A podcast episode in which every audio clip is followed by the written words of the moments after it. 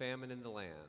So a man from Bethlehem in Judah, together with his wife and two sons, went to live for a while in the country of Moab. The man's name was Elimelech. His wife's name was Naomi, and the names of his two sons were Mahlon and Kilion. They were Eph- Ephrathites from Bethlehem, Judah, and they went to Moab and lived there. Now Elimelech, Naomi's husband, died, and she was left with her two sons.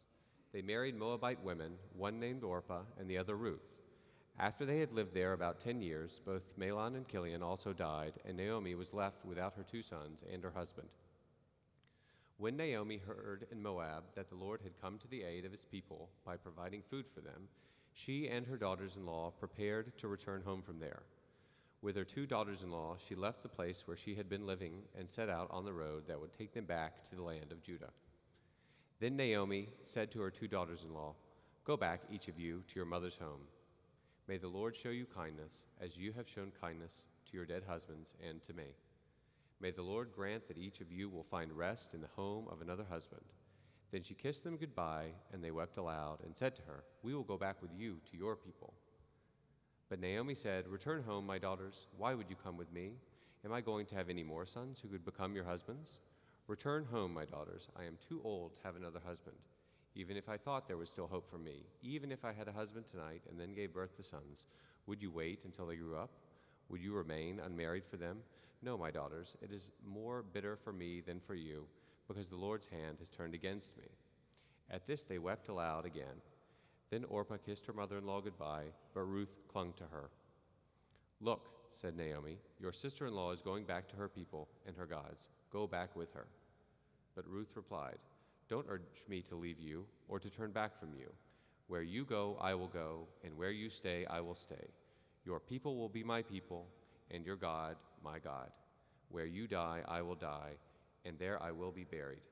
May the Lord deal with me, be it ever so severely if even death separates you and me. When Naomi realized that Ruth was determined to go with her, she stopped urging her. So the two women went on until they came to Bethlehem. When they arrived in Bethlehem, the whole town was stirred because of them, and the women exclaimed, Can this be Naomi? Don't call me Naomi, she told them. Call me Mara, because the Almighty has made my life very bitter. I went away full, but the Lord has brought me back empty. Why call me Naomi? The Lord has afflicted me the Almighty has brought misfortune upon me.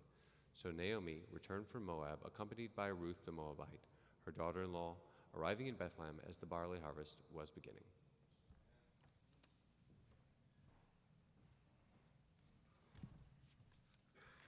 Thank you, Ben. Well, today we are starting a new four week series a new four week study in the Old Testament book of Ruth. Some of you may not even know that a book by that name exists, but it's a wonderful book. Uh, one scholar has said about the book of Ruth no poet in the world has written a more beautiful short story. Another has called it a literary, historical, and theological gem. The book, you may or may not know, is named after one of the main characters in the story, as you just heard. And it features, wonderfully features, characters throughout this story that are really just ordinary people uh, that live in a small town.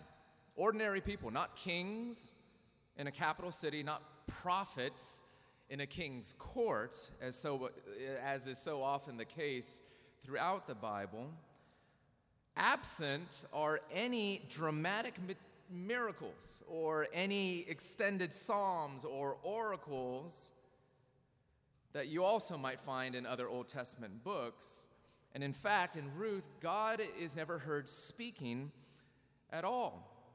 And this feature actually highlights one of the most important themes of the book, and that is the behind the scenes but ongoing, often hidden activity of God. You see, Ruth is about providence and God's provision, it's about faith and faithfulness, it's about love and loyalty and loss. Today we're starting with the book's first chapter here. You heard Ben read it earlier. Let's take a look, but first let's pause. Jesus, we pray that you would come and be present as we look at your word. We pray that you would send your Holy Spirit. And we pray that you would help your words to pierce our hearts, to enliven our minds, to change our lives. Help us to see you, O oh God. Shine the light of your Spirit upon your Son Jesus. Help us to see, see him, bow our knee, and to love him more because of our time. We pray in Christ's name. Amen. The story of Ruth starts with heartache and with tragedy. The story takes place, we're told in verse 1, in the days when the judges ruled. And that's a reference to the days of Israel around the 11th or 12th century BC. And that time in Israel's history was actually filled with a lot of chaos moral and spiritual chaos, political and military chaos. And it was in those days that we're told there was a certain man named Elimelech. We actually know very, very little about him. He may have been from a well to do family. A couple things throughout this story seem to indicate such. But he wasn't a prophet, he wasn't of noble lineage. He didn't do spectacular things for God in this story. You know, apparently, the God of the universe is also interested in the ordinariness of this man. As one commentator wrote, God who knows when a sparrow falls to the ground and who notices the gift of a cup of cold water to someone in need is also concerned about our ordinariness. Do you know that? Dear fellow ordinary ones, you and your story are significant to God. Elimelech, we're told in verse 2, had a wife named Naomi. She also had two sons. Together they lived in a little town called Bethlehem. But there was a famine in the land, which is sort of ironic, you know, since Bethlehem actually means house of bread. There was no bread, no food to be found, so Elimelech decided to move his family. You know, suddenly leaving your friends, your neighbors, being abruptly uprooted from your home, your livelihood, that can be traumatic. Some of you know this personally. They moved to the east, to the neighboring country of Moab, and settled down there. Moab was not only a foreign land, but for Israelites, who had endured hostility from the Moabites over the generations, Moab was also enemy territory. So, this tells you a little bit about how desperate Elimelech and his family actually were. So, life was already a struggle when suddenly Elimelech died. He died. We're not told what caused his death. But Naomi now is a widow. All she's got for family are her two sons. They continue on in life. They eventually meet and married two Moabite women, local women, named Oprah, Oprah, Oprah, Orpah, and Ruth. And together they settled down in Moab, we're told, for about 10 years. And then guess what happened next. Just like their father before them, both men, both sons, both husbands died. Died. And suddenly, these three women were on their own. Of course, in ancient times, for a woman to lose her husband was not only an emotional nightmare, it also left her physically and economically and legally vulnerable. They had very few rights on their own. They needed special protection and care. Naomi was left without her two sons and her husband, verse 5 summarizes simply and bleakly she was alone. Well, not completely alone. Naomi still had her two daughters in law, Ruth and Orpah, but together they set out on the road that would take them from Moab back to the land of Judah, back to Bethlehem. Naomi was heading home. You know, already some of us can identify maybe all too well with Naomi's pain, not to mention Orpah's and Ruth's. I mean, friends, what are the disappointments, the losses, the devastations that have been beating you up lately? This passage is inviting you into the story, inviting you to reflect upon the pain that you are bearing. Maybe it's not the shortage of bread, but for you, maybe it's the shortage of money. Or maybe it's a shortage of friendship. Maybe it's the loss of home, whether recently you've been evicted, or maybe because you simply suddenly feel helpless and all alone. Maybe it's the recent death of a loved one, the nightmare of cancer or a miscarriage. Maybe it's the death of a marriage, the death of an academic career or an athletic dream. And maybe, like Naomi, it's a piling on of all these things in succession or all at once, and sometimes it just feels like it's too much to bear, doesn't it? Or maybe you haven't suffered these kinds of losses, but you are today controlled or paralyzed simply by the fear of them. Your thoughts, your choices, your relationships are ruled by the need to avoid that kind of pain, that kind of disappointment. What is it for you? How are you like Naomi today? Here's another question Do you know that sometimes God uses that pain to bring us home?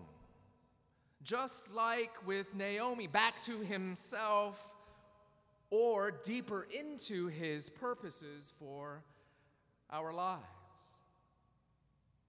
I don't know about you, but certain times when I feel most beat up in life, those times when I've looked back were also seasons of the greatest spiritual growth for me. Sometimes I was off track in my communion with God, and it took some pain to bring me back on track. After all, grace grows best in winter. That's how 17th century Scottish theologian Samuel Rutherford once described the mystery of our suffering when we're connected to Christ. Grace grows best in winter, and God brings summer in his own season. As we will see in the following chapters of Ruth, God was quietly at work in Naomi's and Ruth's lives but at this moment in the story where we're at, Naomi doesn't know it and couldn't see it, and maybe neither can you. And in fact, here's another way in which you might be able to relate to Naomi and her story Naomi was angry. Maybe you are too. That's one of the great things about this book, this book of Ruth. It's, it's so real, it's so it's raw. You know, the characters here aren't superheroes. They're very, very much like us. If you look at the story more closely, Naomi is a spectacularly human mix of bitterness, faith, and love. You might notice this complicated mix in her story. You might notice them even in your life, too. Naomi, you know, she was full of bitterness. You might even say, how could she not be given all that she had been through? We see it in the way that she per- tries to persuade her daughters in law to leave her and return home when she says to them in verse 13, It's more bitter for me than for you, because the Lord's hand has turned against me. See, in her pain, she feels like God is treating her like an enemy. Have you ever felt that way?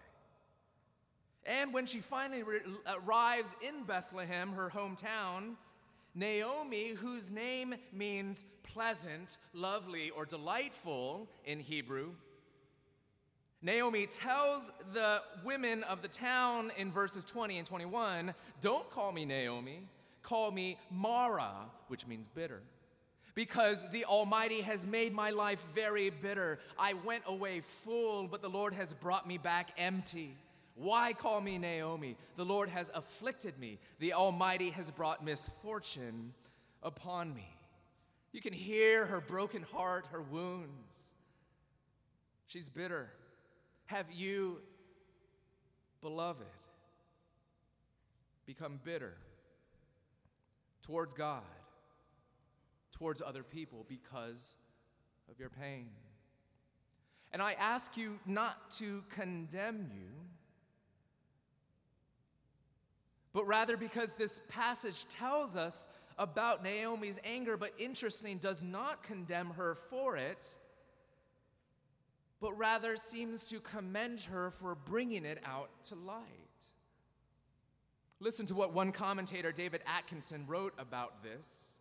He says, What is impressive is the truthfulness of her life before God. There's no hiding of the feeling, no pretense that her anger is not before God.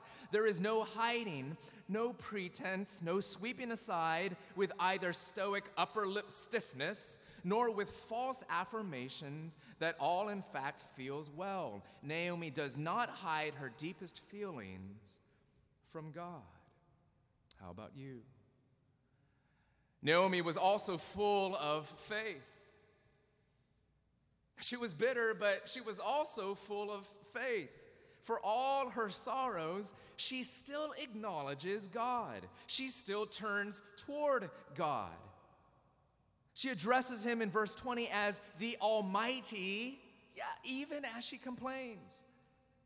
In fact, it's because she knows about his character and his nature that the cognitive dissonance seems to rupture and wreck her peace so much. She can't believe that the God that she's grown to know could do this to her. In verse 13, she still calls him by his personal covenant name, Yahweh, translated here, the Lord. In verse 8, she actually shows that she trusts God's character enough to long for God to show up in their lives. She hasn't run from him. She hasn't so turned from him or soured towards him that she no longer even appeals to him. No, she actually blesses her daughters in law, even almost in order to pray for them. May the Lord show you kindness. May the Lord grant that each of you will find rest in the home of another husband. She still has flickers of faith, even in her grief. And Naomi was also full of love. It really is remarkable. In verse 8, we're told that Naomi said to her two daughters in law, Go back, each of you, to your mother's home. May the Lord show you kindness if you've shown kindness to your dead husbands and to me. May the Lord grant that each of you will find rest in the home of another husband. And again in verse 11, return home, my daughters. Why would you come with me? This is Naomi really trying to cut them loose from any obligation they might feel to take care of her, that they might be able to move forward in their lives that they might be able to find a place of security, of rest and flourishing. Possibly, she's thinking, with a, another husband, possibly with a new family, possibly removed from their vulnerability, with spiritual rest and security as well. I mean, who's like this, right? In the midst of the near torturous pain that she's enduring, Naomi is thinking about someone else. She's concerned about their well being. She's putting them even before herself. She's willing to give up the one thing that she's got left in her family in order to provide her daughters with their own family. In other words, she's forfeiting her future for theirs. That's love. Do you know a love like that? Because it's so tempting to be selfish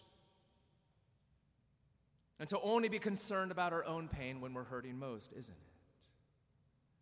it? It really is. And here's Naomi forfeiting her future for theirs, which gives us such a bright glimpse of the love of Jesus for us, doesn't it? Jesus, who never stops loving, even in his deepest moment of pain. Jesus, who even while hanging on the cross and suffering, looks out upon the people and prays on their behalf to the Father Father, forgive them because they don't know what they're doing. If that were me, I probably would have said, they sure as heck know exactly what they're doing, do something about it. How different is Jesus?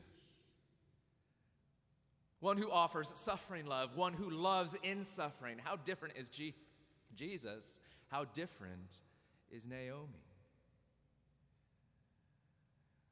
See, Naomi was full of bitterness and faith and love simultaneously. She's this wondrous mix, this package, which is really how life works, doesn't it? It's not so neat and tidy. That's the blessing of a passage like this, a story like this.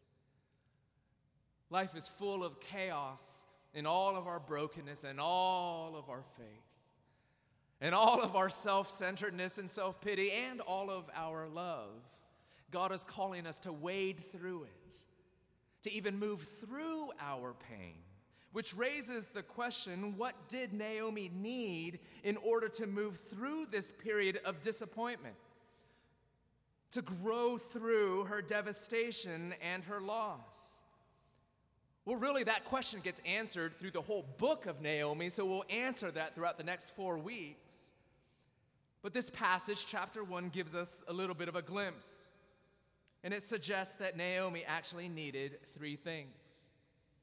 And they were this a vision of the providence of God, secondly, tears before God, and thirdly, a rich experience of the kindness of God. God gives her a glimpse, a vision of the providence of God. What is providence? Providence is a theological term that refers to the way in which God, in his power, governs and watches over and rules over all things, all the details of life. It's God's care for our lives, it's his movement of circumstances around him for our greater good. This is God's sovereignty at work in day to day living. And what we notice in verse 6 is that the author of this passage points us to God's providence when he says, When Naomi heard in Moab that the Lord had come to the aid of his people by providing food for them, she and her daughters in law prepared to return from there.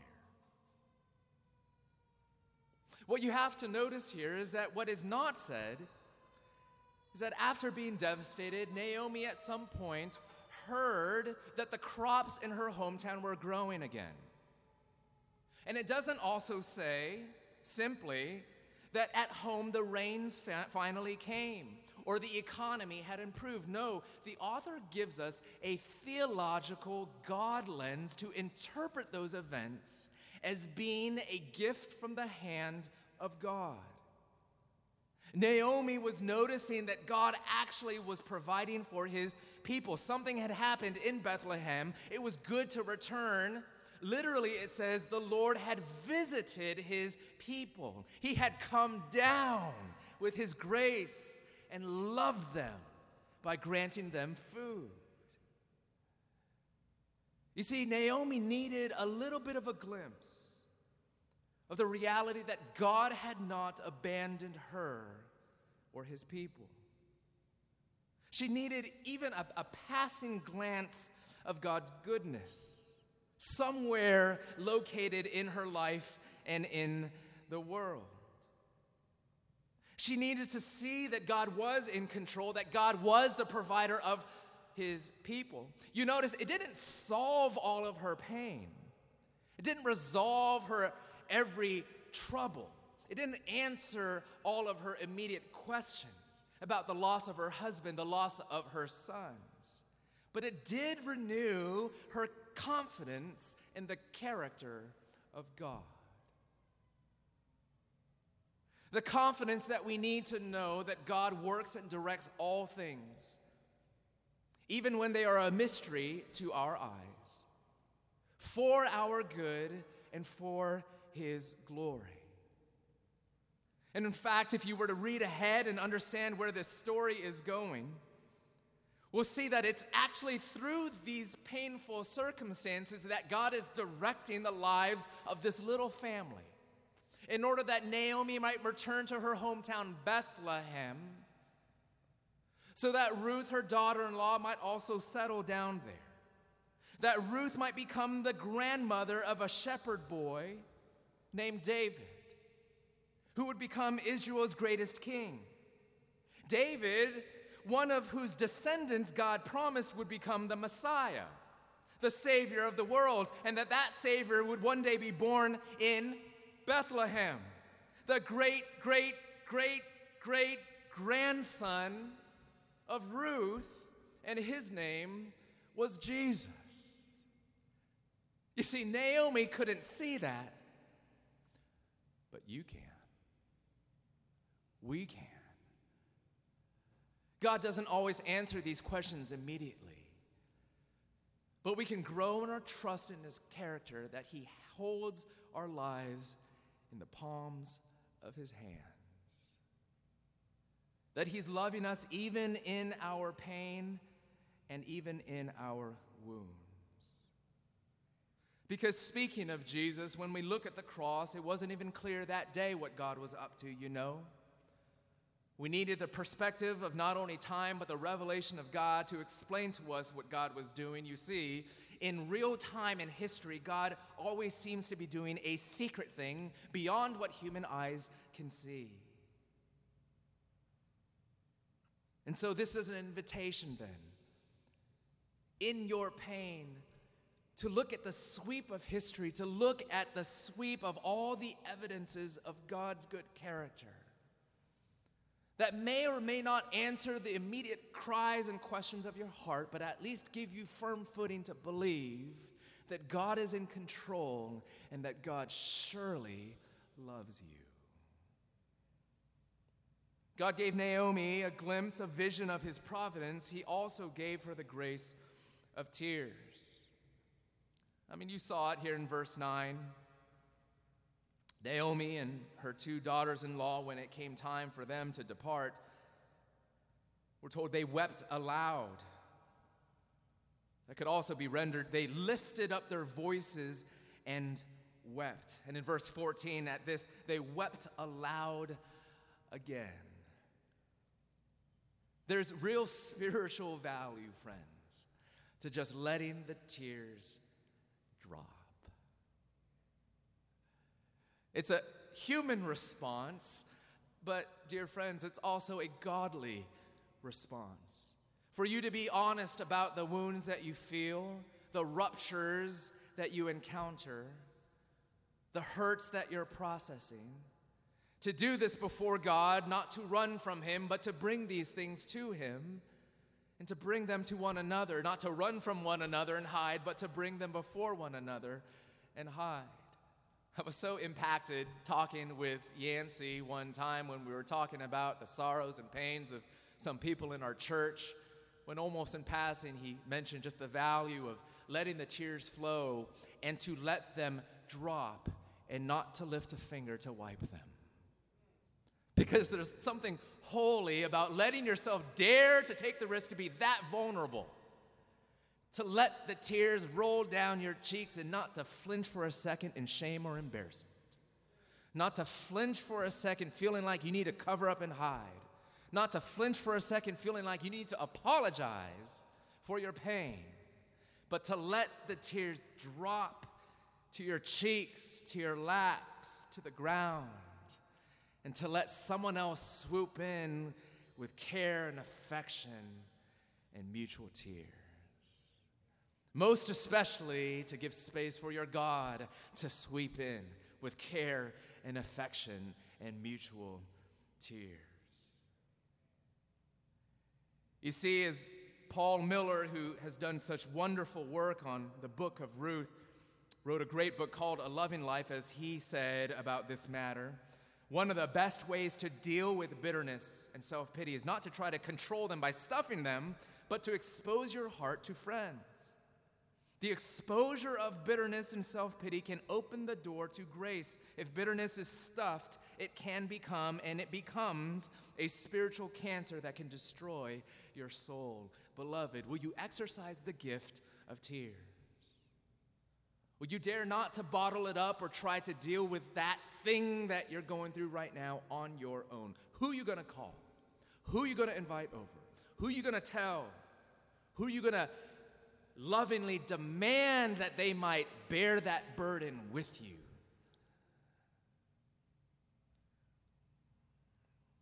Avail yourselves of the gift of tears. Thirdly, Naomi not only was given a vision of God's providence, she was not only given the gift of tears, but thirdly, she was given the gift of kindness. Of kindness. It's an amazing thing. Naomi tells these daughters in law of hers to move along and really to forget her. They resist.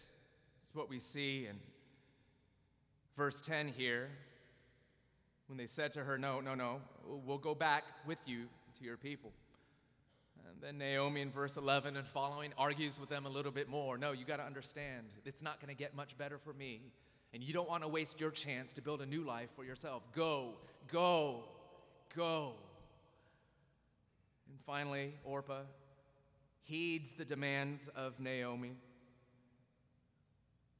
And at this, they wept aloud again. We're told in verse 14 Orpah kissed her mother in law goodbye. But Ruth, but Ruth, the interruption of the grace of God and kindness, but Ruth clung to her.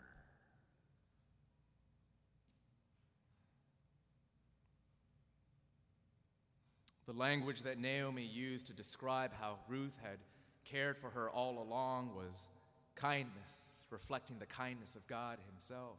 Kindness. The old Hebrew word translated kindness there is hesed. Hesed is this wonderful combination in the Bible between loyalty and love. It's covenant love, it's promised love, it's not casual love, it's not convenient love, it's loyal love. As Paul Miller puts it, Hesed combines commitment with sacrifice. It's one way love, it's love without an exit strategy. And this is what Ruth gives to Naomi. This is what Naomi needs for her healing. It's a surprising love, you know, because Ruth, after all, was an unlikely source of this love. Sure, she was a daughter in law of this suffering woman, Naomi, but she also was, it was repeated again and again, a Moabitess, a foreigner, originally a worshiper of other gods, foreign to the covenant God of this kind of Hesed love. To the original readers, Ruth would have been viewed with suspicion, maybe even as an enemy. The, similar effect is achieved when Jesus, telling the story of the Good Samaritan, makes a hero out of one who would have been an enemy that others would have dismissed, not possibly the source of any good or kindness or righteousness. Here again, Ruth, the Moabitess, we're told again and again and again, is God's instrument of delivering to Naomi the very one way love that her soul desperately needed. Ruth, who essentially, in refusing Naomi's love to give up her future for the sake of her daughters in law, Ruth then turns the table and gives up hers for her mother in law. who essentially gives up on any opportunity to build for herself her own family in order that she might be family to Naomi, who otherwise would have been alone. This is sacrificial love of all sacrificial loves, giving up on having protection from the relationship she'd have with a husband, giving up on having children, from returning to her home and the comfort and the familiarity of her home culture, stripping down herself to having really nothing but God as she follows her mother in law to now this foreign land called Bethlehem. That's what love does. That's what love is. Naomi is beginning to be healed by such kindness and by such love. Ruth even offers this multi stanza promise, it's an oath, where she says in verse 16, Don't urge me to leave you or to turn back from you. Where you go, I will go. Where you stay, I will stay. Your people will be my people, and your God, my God. Where you die, I will die, and there I will be buried. May the Lord deal with me, be it ever so severely, if even death separates you and me.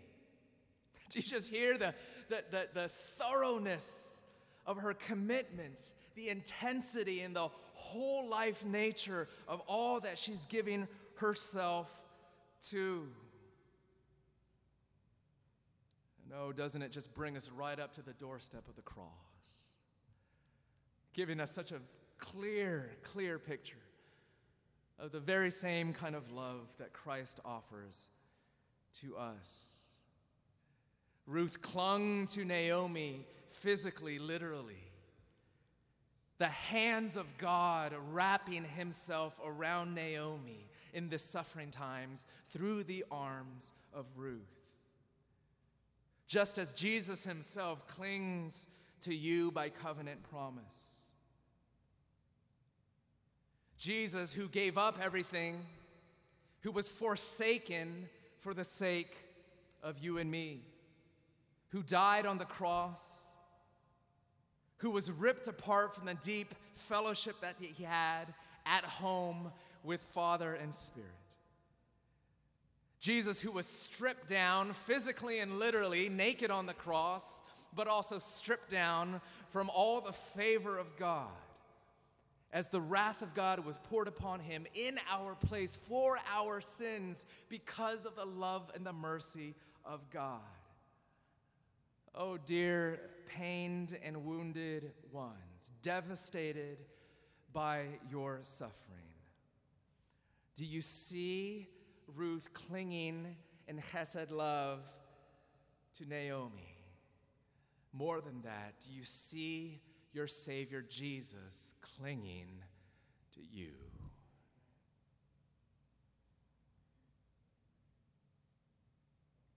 The story in this chapter isn't tied up with a neat and tidy bow. You might have noticed Ruth offers this incredible love. Naomi never says thank you. They go into town together, and all Naomi has to say is, Change my name, I'm bitter. The story is still continuing on. It's not neat and tidy at this point. Naomi's still reeling from her pain. She's still bogged down, even stuck in her bitterness. Ruth is with her mother in law, but emotionally she's alone. So much is still, so much is still unresolved. That's because this story is real. It feels like real life, doesn't it? And it's still being written. See, in the book of Ruth, there's still now chapter 2 and chapter 3 and chapter 4. And in your life, there's still chapter 2 upcoming, in chapter 22 or chapter 122. The story is still being written. But you see here, the chapter 1, the first act of Ruth's story it ends in verse 22. So Naomi returned from Moab, accompanied by Ruth the Moabite, her daughter in law, arriving in Bethlehem as the barley harvest was beginning. And so I wonder if you notice the story opens with Naomi leaving Bethlehem, but the story closes with Naomi returning home. One of the first words of this story is famine. Now, one of the last words in the Hebrew text is barley. It's the beginning of the harvest of barley. See, this was the end of a chapter full of tragedy and loss, but it's also the beginning of a harvest of redeeming grace. Dear suffering friends, maybe God's about to turn the page in your story too. Let's pray. We want to believe this. We want to know that you're near and not far off from our hurts and our fears. We pray that you would enter on in, that you would heal us and give us strength. Do to us as you did to these women many years ago. And we pray that you would do it through Christ. In his name we pray. Amen. Let's stand together and let's sing.